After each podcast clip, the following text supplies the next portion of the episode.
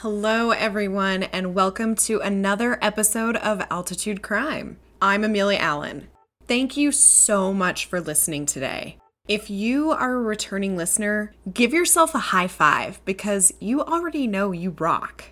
And if you're new to the podcast, welcome. I hope you have enjoyed or are about to enjoy a binge listen of the rest of the Altitude Crime episodes. And I want to take a quick minute to thank my many international listeners. In addition to plenty of listeners from our friend to the north, Canada, Altitude Crime has reached as far as Australia, New Zealand, Colombia, the Netherlands, the Philippines, Kenya, and more. Altitude Crime now has listeners in every continent except Antarctica. I never thought Altitude Crime would reach that milestone, let alone at episode 11. So, thank you so much for tuning in, and I hope you are enjoying hearing about the little rectangular state that is Colorado. Okay, a little housekeeping here before we get started. Please remember to follow or subscribe wherever you listen to your podcasts and connect with me or suggest a crime on Instagram at Altitude Crime Podcast and Facebook and Twitter at Altitude Crime. You can also visit the website altitudecrime.com for source materials and the link to purchase merchandise. So, I wanted to mix things up this week. We are talking about two really interesting cases today, in which the victims are related and both cases are unsolved. Today, we're talking about the murders of Lorraine Pacheco and Karen Pineda Nelson. So, when I began Altitude Crime, my goal was to cover as many unsolved crimes as possible. Quite a few of the last cases we've covered have been solved or are in the process of going to court. So, I wanted to get back to an unsolved case, or for this episode, two unsolved cases. I believe it is so important to keep telling these stories and to try to keep the knowledge out there about these victims because you never know who is listening or just might have just the information everyone is looking for. The sad thing about these particular cases is there is so little to be found on these crimes. I found only about a half a dozen sources on each of these crimes that were legitimate and that took some real digging. I like to portray these stories as accurately as possible, so you'll notice in episodes I often don't quote things like Reddit, web sleuths, etc. While these can have some really interesting information, the information isn't necessarily really vetted and can become kind of garbled from person to person. So, I want to give a huge shout out to the Denver Post and philosophyofcrime.com because even though there was not a lot of info out there, I would not even have an episode to write if it wasn't for them. Like I said, both of these murders are currently unsolved.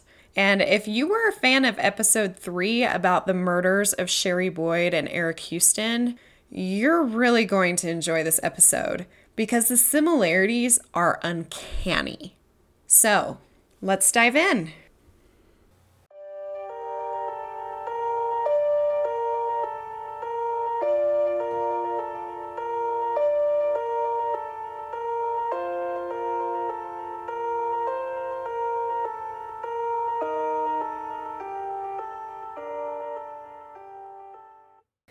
We're going to start with the story of Lorraine Pacheco's life and death. Most of the following information came from an article on philosophyofcrime.com written by Carolyn Berardino. This article was extremely helpful because she used a source from the Denver Post blog, which was a follow up regarding Lorraine's life and case. But the blog is no longer active on the Denver Post site. So, again, I am so glad this information exists because it's so few and far between. Lorraine was born on August 17, 1953. She experienced tragedy early on in her life. At age 16, her mother passed away in an accident. Her mom, Dora Pineda, was killed when she was hit by a car on New Year's Eve in 1970 as she left a party. And Dora's death is really the third tragedy in this episode because the incident was nefarious. Dora had been forced to run across the highway as two men chased after her, and going across the highway was her only route to get away from them. A car driving down the highway hit her, killing her pretty much instantly. Dora's body had been thrown by the impact of the car 77 feet from the scene. I also tried to look into information on more about Dora's case or who these men were, and I couldn't find any news articles or anything really reflecting the incident, which, like I said, is the additional tragedy to this episode. Luckily, Lorraine had support following her mother's passing. Her father, Alex Pineda, had been separated from Dora, but they had actually been planning on getting back together right around the time when Dora passed away. Alex decided to stay with the family as planned and to be there for Lorraine and her siblings. But luck did not stay with Lorraine. Shortly after her mother's death, at age 17, Lorraine's boyfriend shot her in the head. While she survived the incident, Lorraine was in a coma for a few days. In addition to the severe emotional damage from the event, Lorraine found that she was permanently blinded from the gunshot. But Lorraine did not let her new disability slow her down. While living with her new blindness, Lorraine got married. She became pregnant and gave birth to a daughter. But the happy time was wrought with more misery for Lorraine. The baby girl died at two days old.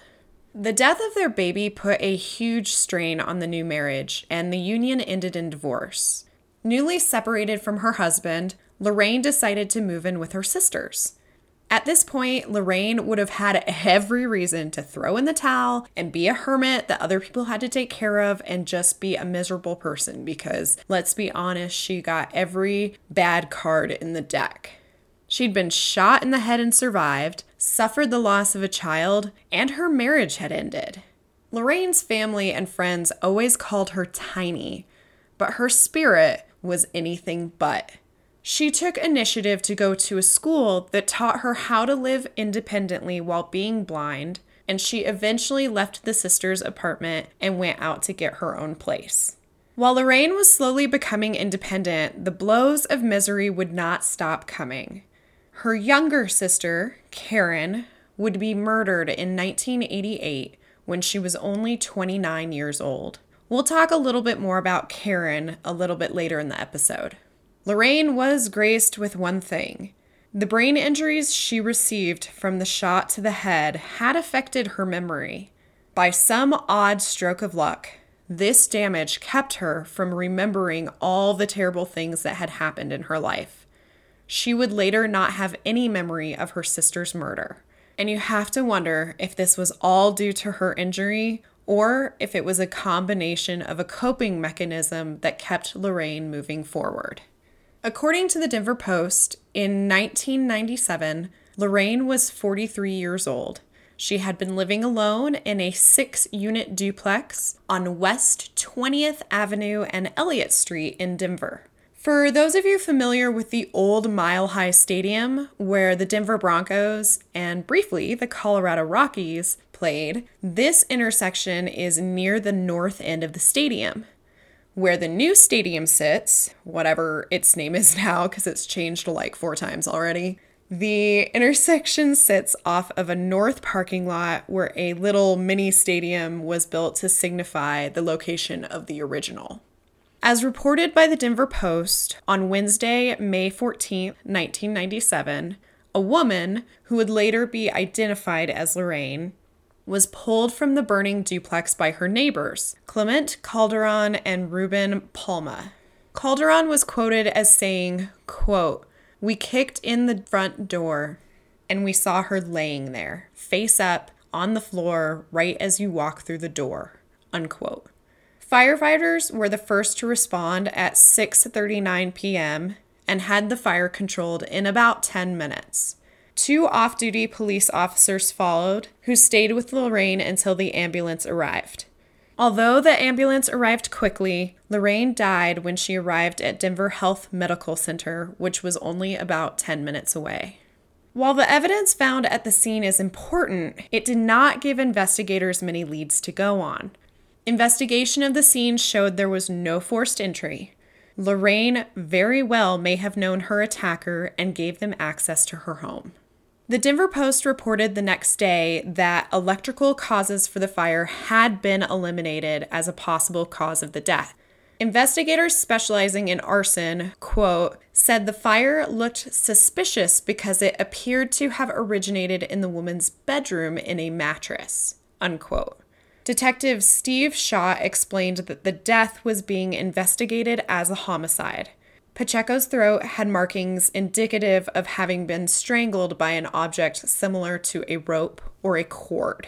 There was also reference to the no longer available Denver Post blog that mentioned Lorraine was also raped, but I haven't been able to confirm this anywhere else. Publicly, there have been no persons of interest or suspects named in this case, and it seems unlikely that there will be without some new information. If you have any information about this case, no matter how small, please contact the Denver Police Department on their 24 7 tip line at 720 720 913 2000. Or if you'd like to remain anonymous, you can report any tips to the Crime Stoppers tip line at 720 913 STOP or that would be 720 913 7867. Callers into Crime Stoppers may remain anonymous and receive a reward of up to $2,000. Karen Lynn Pineda was Lorraine's younger sister. She was born on November 29, 1959. While Many of the details of Karen's life as a child are unknown. We do have some of the milestones from Lorraine's story to go off of. We know her mother died when Karen would have been 11, followed by her father taking the siblings in. And I'm sure Karen had a front seat to the tragedy in Lorraine's life. It is unclear if Karen was one of the sisters Lorraine was living with while she was learning to be independent after her divorce. Karen's lifestyle became a rough one. She had lived on the streets at times and had issues with drugs and alcohol. But regardless of this, Karen was still extremely close with her family. She kept in contact with them consistently, talking to them at least once a week, but often more than that. I found this really interesting because it tends to be kind of unheard of with people who lead this type of lifestyle. It leads me to believe that the family had a very strong, open, and maybe non judgmental bond that made her comfortable with being in touch with them. Versus some family situations in which the person leading this lifestyle has to know that their family looks down upon it, or it might even be a point of conflict within the family. In a situation like that, the person may not want to deal with the expectations of their family or just not deal with the conflict or just not want to hear it, and they stay out of contact for longer periods of time. The last time Karen's family would see her was one day before her 29th birthday on November 28, 1988. At the time, Karen had married Charles Nelson and had taken his last name. The two had been married for two weeks and were living in Strasburg. Strasburg is located about 45 minutes east of the heart of Denver, not far from the rest of Karen's family. After seeing Karen just prior to her birthday, weeks began to pass with no word from her. Her other sister, Deborah Trujillo, continued to grow worried the longer it went that no one heard from Karen. It was unlike her to have gone this long without checking in. Sick of waiting around to hear from her sister, and very nervous about her whereabouts, Deborah filed a missing persons report in February 1989. This was three months after the last time the family had seen her.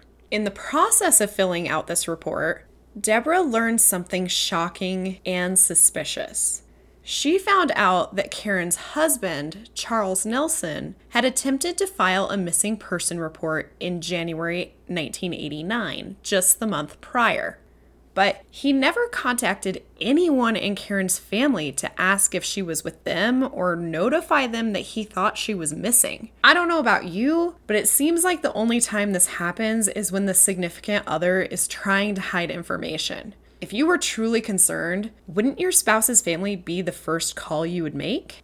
When Nelson talked to authorities, his story of Karen's disappearance was not quite in line with her family's. According to her family, they saw her the night before her birthday, which was the evening of November 28th. She left, and there were no signs she was in duress or anything was out of the norm. According to Nelson, on Karen's birthday evening the following day, November 29th, he had confronted her about drugs he had found in her things and about the fact that she was under the influence that evening. They got in a big argument, and Karen left the house shortly after. Within hours, Karen returned to the home with another man that Nelson didn't know. Karen had come to gather her things, and she was leaving Nelson and moving to Florida. After that night, Nelson heard no word from Karen. He claimed he waited two months to file the report, as Karen was known to take time to herself for weeks at a time. He thought that she might have been taking time to cool off and would be back eventually. However, the missing person report wasn't actually filed. When Nelson came to police and insisted Karen was missing, he also countered that friends he had in Florida had seen her around. Who these friends were still remains unclear. Regardless, Karen's family was not contacted and no efforts went into finding Karen after Nelson visited the police. Once her sister, Deborah, officially reported Karen missing and digested this disturbing news about the previous report, missing person flyers started to circulate through town, asking for information as to Karen's whereabouts. Little did Karen's family know she technically had already been found, and within days of the last time they saw her. But this wouldn't be a happy reunion. On Saturday, December 3rd, 1988, just five days after the last time Karen's family saw her, a father and son driving along County Road F in Morgan County came across a strange scene. Morgan County is located in northeast Colorado, and the beginning of the county line is about one hour away from Strasburg, where Karen and her husband were living. This county is a farming and ranching community known for sugar beets, corn, alfalfa, dairy, and beef cattle. It's a relatively quiet community. So while they were driving along, when the duo saw a small fire burning near the side of the road, they knew it was out of place. When they got out of their car to investigate, they found the fire, smelling of diesel fuel, was burning a dead body. The female body was missing both its head and hands. For the science of the time, this made identification of the victim nearly impossible. It wouldn't be until some months later that investigators would connect the missing Karen to the dismembered body found in a country field. In May 1989, three months after Karen's sister reported her missing, Morgan and Arapahoe County investigators started to connect the dots. Remember, Morgan County is where the dismembered and unidentified body was found. Arapahoe County oversees southeastern Denver and stretches through Strasburg, where Karen was living. Morgan County initially alerted Arapahoe County to a missing person description from Arapahoe that was extremely similar to their Jane Doe found in December.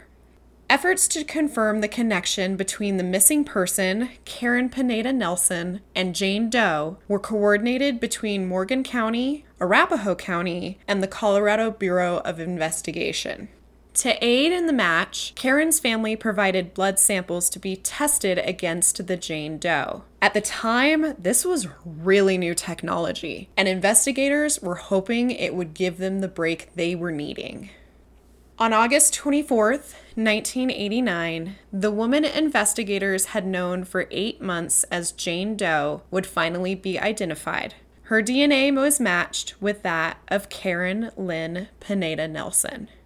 As of the most recent public case report update, Charles Nelson's recounting of the last time he saw his wife alive has never been validated by police.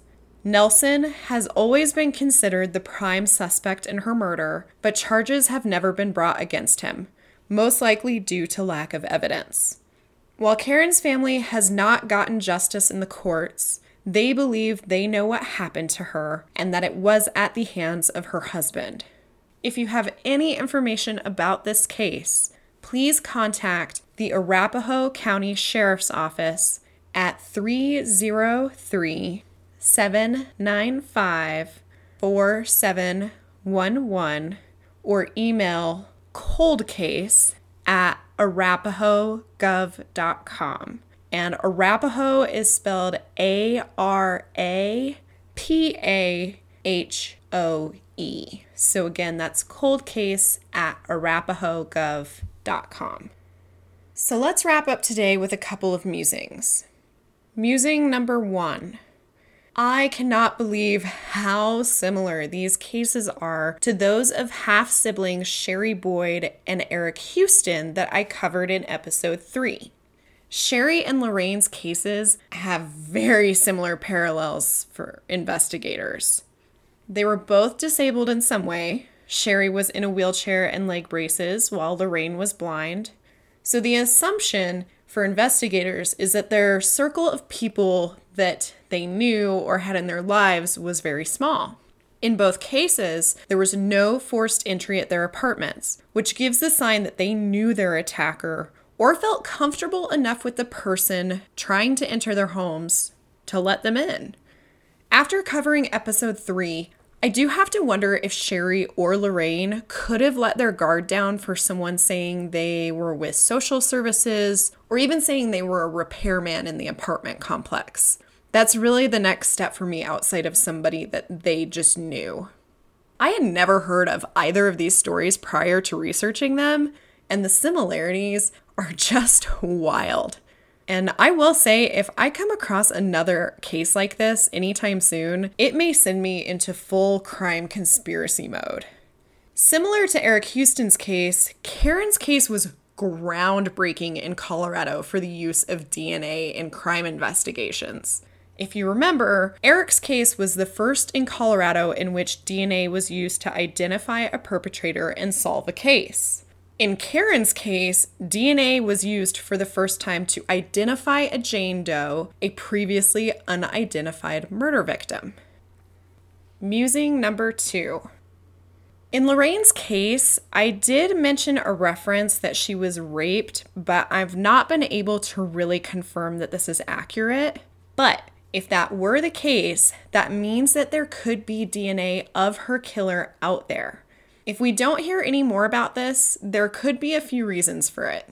She either actually wasn't raped and there actually is no DNA to be tested, or the DNA sample is too small or it's incomplete for our current scientific abilities, or there is DNA information, but there's been no one to match it against. As we know, TV and movies have given us pretty unrealistic views as to how DNA analysis works. While the science is majorly important and definitely solves a lot of cases, you have to have other pieces of evidence or a suspect to really make DNA pan out. So I will be curious to see if this comes up in the future. Musing number three. In regards to Charles Nelson's story that Karen was leaving him and going to Florida, as close as she was with her family, and the fact that she saw them the day before this supposedly happened, don't you think she would have mentioned it to at least one person in her family, even if they may have disagreed with her? I mean, we've already seen this bond where she has strong ties to her family, even through living on the street and her involvement with drugs and alcohol. You would think her saying she was leaving her husband or moving would seem minor compared to this and something she would feel comfortable sharing. I'm not a part of this family, so I can't say that without a doubt. but it definitely caused me to pause. Musing number four. I have to put out the disclaimer that Charles Nelson is innocent until proven guilty, or in this case, innocent until charges can even be put against him. But I want to put out a thought with the framing that he is responsible for Karen's death. I wonder if the kind of missing person report that he put in with police was just to have a paper trail for himself. Like, he could point to it later on and be like, see, I was concerned. I put in a police report because she was missing. I think something that points to this is that he did meter it with the friends that had supposedly seen her. So she really isn't missing then. I think this could have been a way to create a paper trail to show him as a concerned husband, but without really officially filing the report, it still allows him to keep an arm's distance away from her family. If the report wasn't officially filed, authorities have no reason to contact her family. And had Deborah not reached out a month later to put in a missing person report, who knows how long it could have been before they realized that something happened to Karen, and how much evidence is lost in the meantime. Musing number five. This is another case that was really hard to cover because you have two women who were really trying to turn their lives around, especially Lorraine. She was freaking resilient.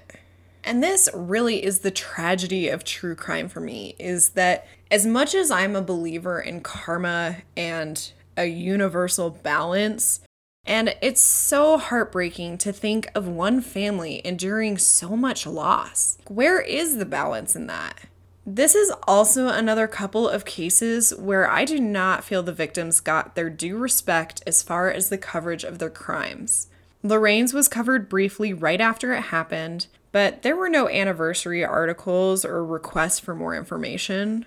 And for Karen, a case in which we think we have a very clear suspect, there was even less information.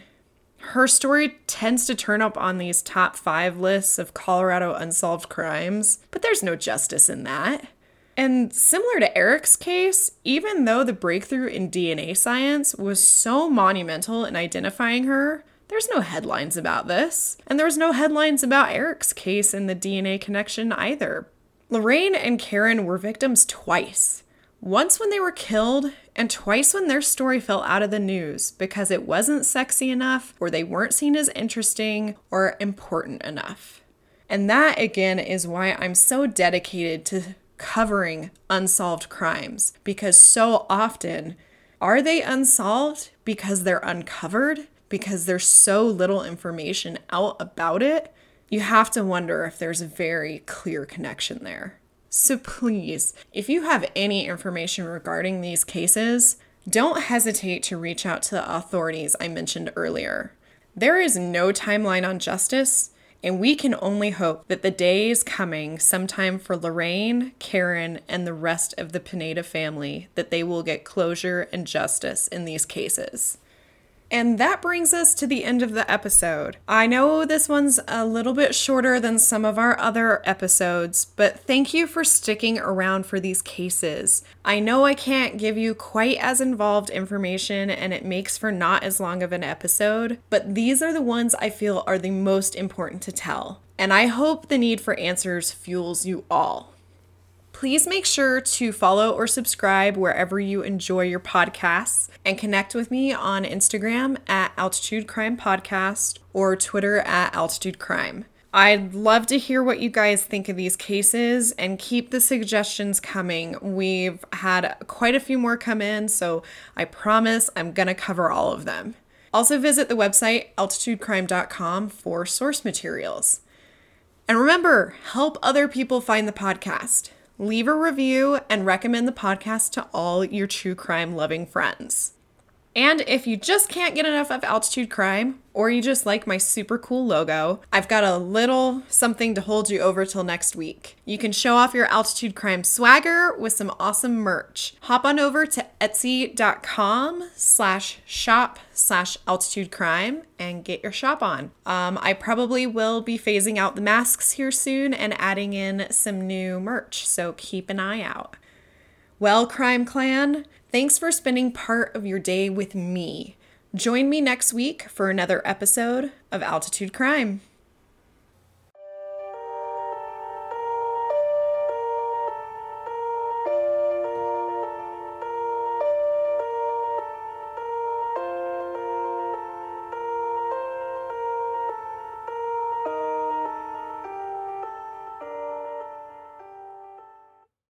Episode 11 The Murders of Lorraine Pacheco and Karen Pineda Nelson was written, recorded, and edited by Amelia Allen.